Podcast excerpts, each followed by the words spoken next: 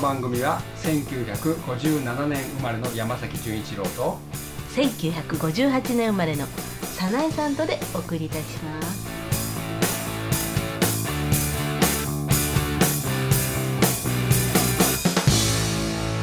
70年代クラブ第3回目の放送です。はい、えー第3回目はですね前回のに引き続き、えー大阪万博、えー1970年の大阪万博についてお話ししたいと思います。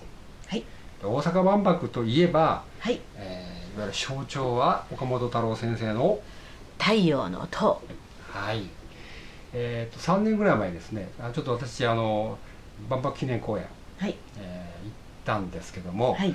えーそこであの太陽の塔をこうボンとうん。目の当たりに、まあ、久しぶりに見てですね、え。えーやっぱり偉大な岡本太郎先生の偉大さをですね改めて再認識いたしました。はい。早苗さんは行ったことありますか？えあの伺いました。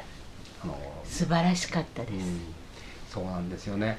うん。あの当時はねあのやおすごい巨大な屋根があってね、うん。でそこから顔で顔がポンとこう出てたんですよね、ええ。ーあれはそのそんな高いもん高いもんだったら屋根つけられないじゃないか。どうすんだ屋根にぶつかっちゃってって言ったらじゃあ屋根にあ穴開けるといいじゃんって言って岡本太郎先生が言ったというね。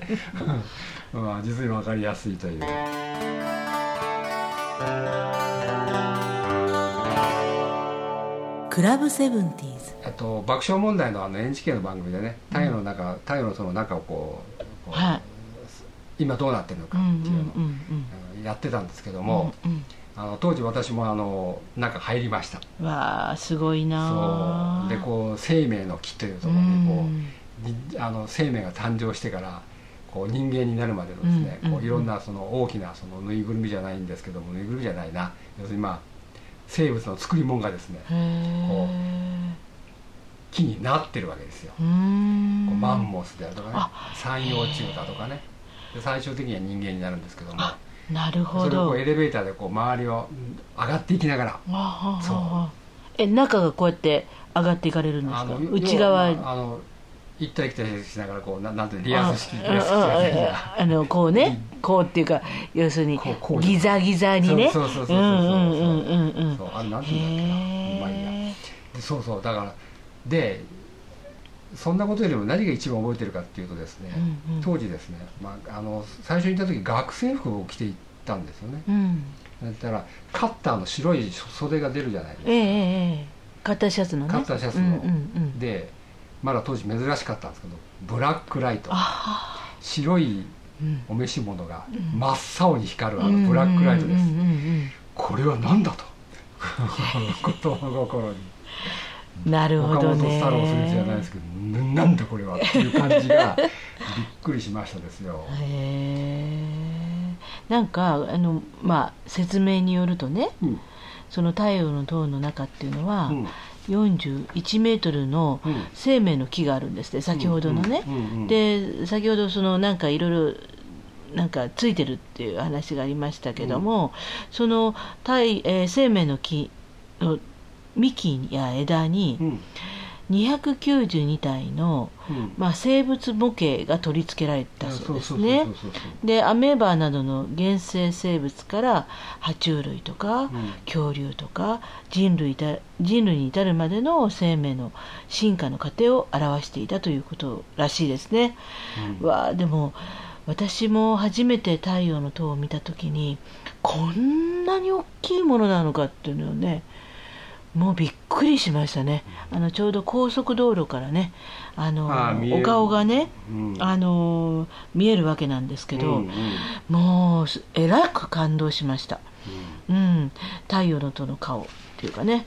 あのなんか一番上が、えー、と黄金の顔って呼ばれてるみたいですね、黄金の顔うん、でその下にある、まあ、ちょうどお腹の部分あ両手を広げてあるところが太陽の顔でで裏側があの過去を象徴する黒い太陽っていう3つの顔を持ってるって言ってました。さいきなり余談なんですけど、うん。当時あの覚えてるのコマーシャルやっててサントリーだか日課だかウイスキー会社の、ええ。お酒の会社のコマーシャルで、うん。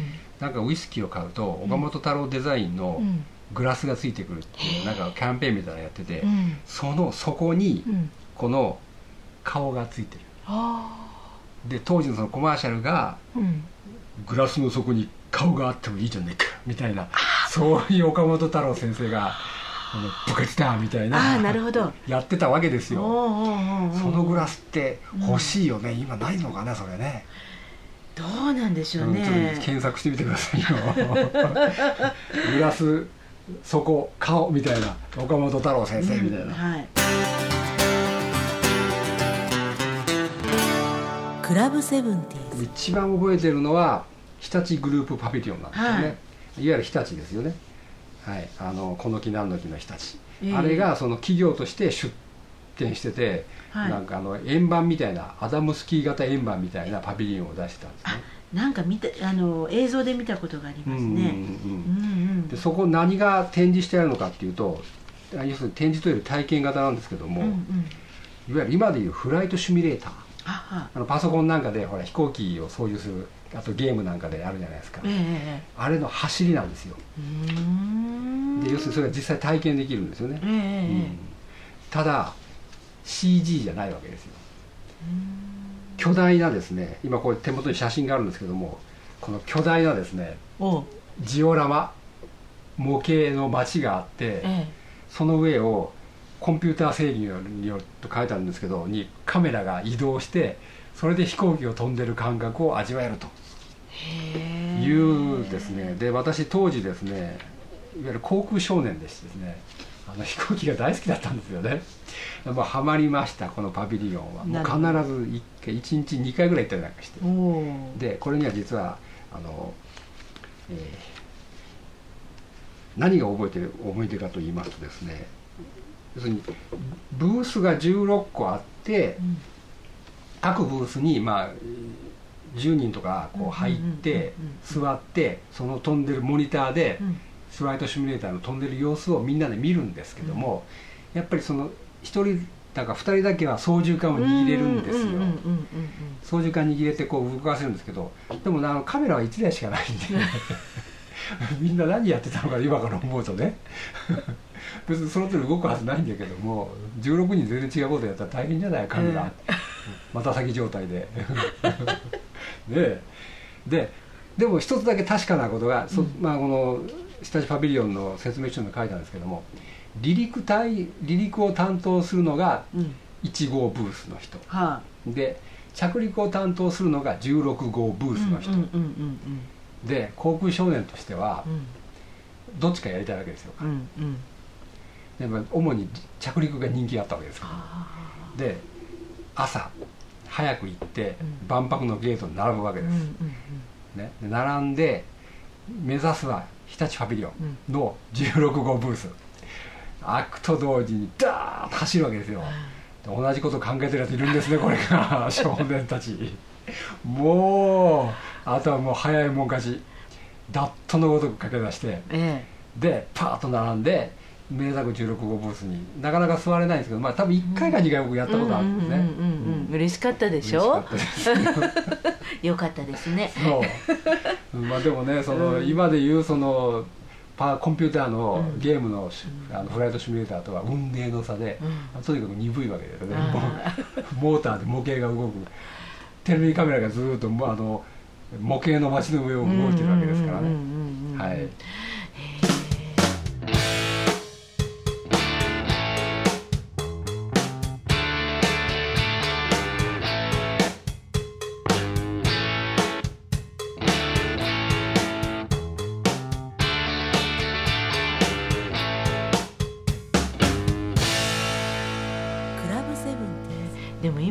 今あのゲートから走っていく禁止ですからね。いやー止められちゃい今ますよ警備員の人。警備員に？うん。いやー危ないとかあそれで事故があったのそれで。思い出した急に。いわゆるほらあの近未来都市みたいなとこあのパビリオンがいっぱいあったから、えもう巨大なガラス張りで、あはいはいはい。そこにガラスがあると知らないで走って突っ込んだ子供なんかよくわかんないですけど大人なんかわかんないですけどいてあちょうどガラスが人肌に割れて抜けたっていう事故事故が。あったのあったの。アニメーションみたいじゃないそうですか。そうそうそうへえいやまあ沖のところまあ多分死んだりはしなかったと思うんだよ怪我しただけだと思うんだけどもやっぱりだからそれで走るの危ないなということをあの子供心に知りました。これ今ね日立パビリオンのこれ見てるんですけどあのパンフレット見てるんですけどもコンピューター制御でやってるっていうんですよねそのフライトシミュレーター。シミュレートトラベルコンピューター室はスタジオとと隣り合わせになっておりシミュレートトラベルの頭脳ともいえる働きをしております。離陸から着陸までシミュレートトラベルをコントロールするコンピューターの活躍ぶりをご覧ください、うん。コンピューターの活躍ぶりをご覧になるわけどう どう見るどう大せいっていう話だね、うん。まあその当時はねコンピューターっていう言葉ってやっぱり新語だったんでしょうねきっとね。うんだからコンピューターそう。いやでも当時違う違う、ん。あれですよ。夜のヒットスタジオってあったじゃん。あはいはいはあれでい吉村麻里。吉村麻里とまあその当時誰だったかしらね。い井上。古舘さんあ井上順ね。井上順うんうんうんだったから、もう当時からそうだったかよく覚えてないんだけども、コンピューター恋愛占いみたいな。覚えてる？覚えてない？全あそれ70年代代だったかもっとその前だったかちょっと覚えてないんだけどもこう要するに歌手の相性をその場でうん。占ってその当時のディスプレイはあの黒い中に緑色の文字が浮かんでるようなやつでそれをそのなライトペンみたいなこううん。ピュッてやってうん。なんかよく覚えてないんだけどそれで歌手のあれを占ってうん。相性を占ってよく歌手が泣いてたみたいななんかそれ子供心に覚えてるんですけどそういうのあったわけですよ。へー。夜の人スタジオで。相性占い？でコンピューターがうん。身近になったのはそこでございました、へえそんなこと全然覚えてないな、うん。結構好きで見てたんですけどね。そうですか、うん。へえ夜の何でしたっけ？夜の夜のヒットパレードね夜のヒットススタジオ？うんうんそう。まあいいや、まあ、とにかくその日立パビリオンはそうやって、あの航空少年の憧れの、でもいい経験しましたよね、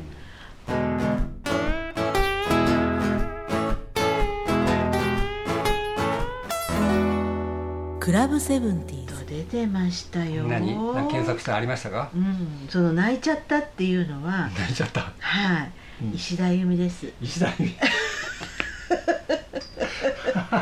へえあったでしょ？あ。何年頃の話だなそれ、えっ、ー、とねうん、ちょっといつなのかしら。えっ、ー、と昭和44年。昭和44年っていうと。そうそうそうそう。昭和44年ですね、1960えー恋人選びコーナーで中村明子石田あゆみ小川智子が突然放送中に号泣泣きの夜ヒットとして話題になったって書いてある、いやそれだけ僕見てたんだよ。あうん。19いや昭和44年って1969年だよ、あはあはあ、はあ69年なんですね。万博が昭和45年だから。うん。あちょっと詳しく出てますね、えーコンピューターを使った恋人選びというのがあり下読みを占ったところ理想の恋人として森進一さんが選ばれ感激して泣いちゃったんですよだって。うんそうなんだ。ううん。んで石田あゆみが泣いた1ヶ月前には中村明子が恋人選びで司会者の前田武彦が選ばれ泣きながら歌ってま武す彦。うん。はいはいはい。うん。ねえコンピューター占いよね。そのそのその涙の意味は何ですかね？前田武彦なんか嫌だっていう意味なのかな？ちょっと詳しいことは書いてませんけどまあ想像するにねちょっと そうかもしれませんけど、うん、まあでもじゃあということは昭和44年1900、69年。うん、にはそのコンピューターっていう言葉出てたんであったんですね。うんまあまうんあただ一般家庭の我々が一般の人はなかなかね、あでもだってコンピューターでなんとかとか、うん。だって当時の JR じゃ今の昔の国鉄か、うん。国鉄のだってそういう発見システムとかって結構コンピューター早かったんじゃないのかあ。なちょっとよく覚えてないけど。あそんなことないか。昔はあの硬い紙の切符買って。そうそうそうそ あのの大阪の人みんなほら、あのあ訳して言うから、うん。あの梅田第一小児。わかりますか？梅田第一小児って言うんですよ。う 大人一枚。1枚子子供供2二枚。枚第一小児。うちの母親がねそのうちの母親ってまあ実家は実は北千住にあるんですけど。北千住。まあ実家来た来た時にですね、うんうん。あのアメリカのアメリカじゃねえや。東京の東京の駅員さんにですね北千住第一小児って言って「はあ?」って言われたっていうのいまだにいまだに言うよ。へえ、そうなんだ。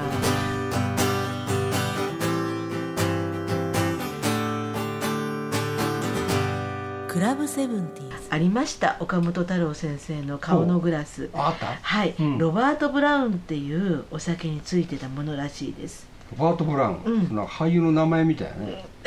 そんなう、ん。あのきえっ、とキリン？キリン？うん。キリンとの？えっ、とねキリンシーグラムのロバートロバロロバート・ブラウンのはい。顔のグラスだそうです、えー今手に入らないのかね。いやでも結構安くて、うん。あのオークションに出てるんですけどあの開封前のロバート・ブラウンとちゃんと箱に入っているうん。あのグラスでほあのそのそこにね岡本太郎先生の絵が描いてあって、あさーていくらでしょうか今、ーヤフオク？うん、ヤフオク。うんなん5000円ぐらい？うんうん。3100円。あ本当？えお買い求めくださいぜひ。わかりました。ええ。あのもっとあの中古だと810円っていうのも、あ未開封で3100円。うん、でもうね、ん。えーっとロバート・ブラウン顔グラス12個外箱付き。12個だからね。3万円ってあうんありますね。まあでもやっーぱりこれは物持ちがいい人いるやね、うん、そうそうそう。なんかねあのこういう説明書きみたいのもありますね、ううんん、でもやっぱりこういうのはねあの値段の問題じゃないっていうかその人にとってみたら、うん。あのとても思い出深いものなのでね。そうだからうん。岡本先生って言ったらあのグラスの底に顔があっていいじゃねえかっていうのを思い出すぐらいだから、ね。えそう。70年代クラブ第3回目の放送はい。皆様お楽しみいただけましたでしょうか？はい。はい、えーそれではまた次回をご期待ください。さようなら。はいさようなら。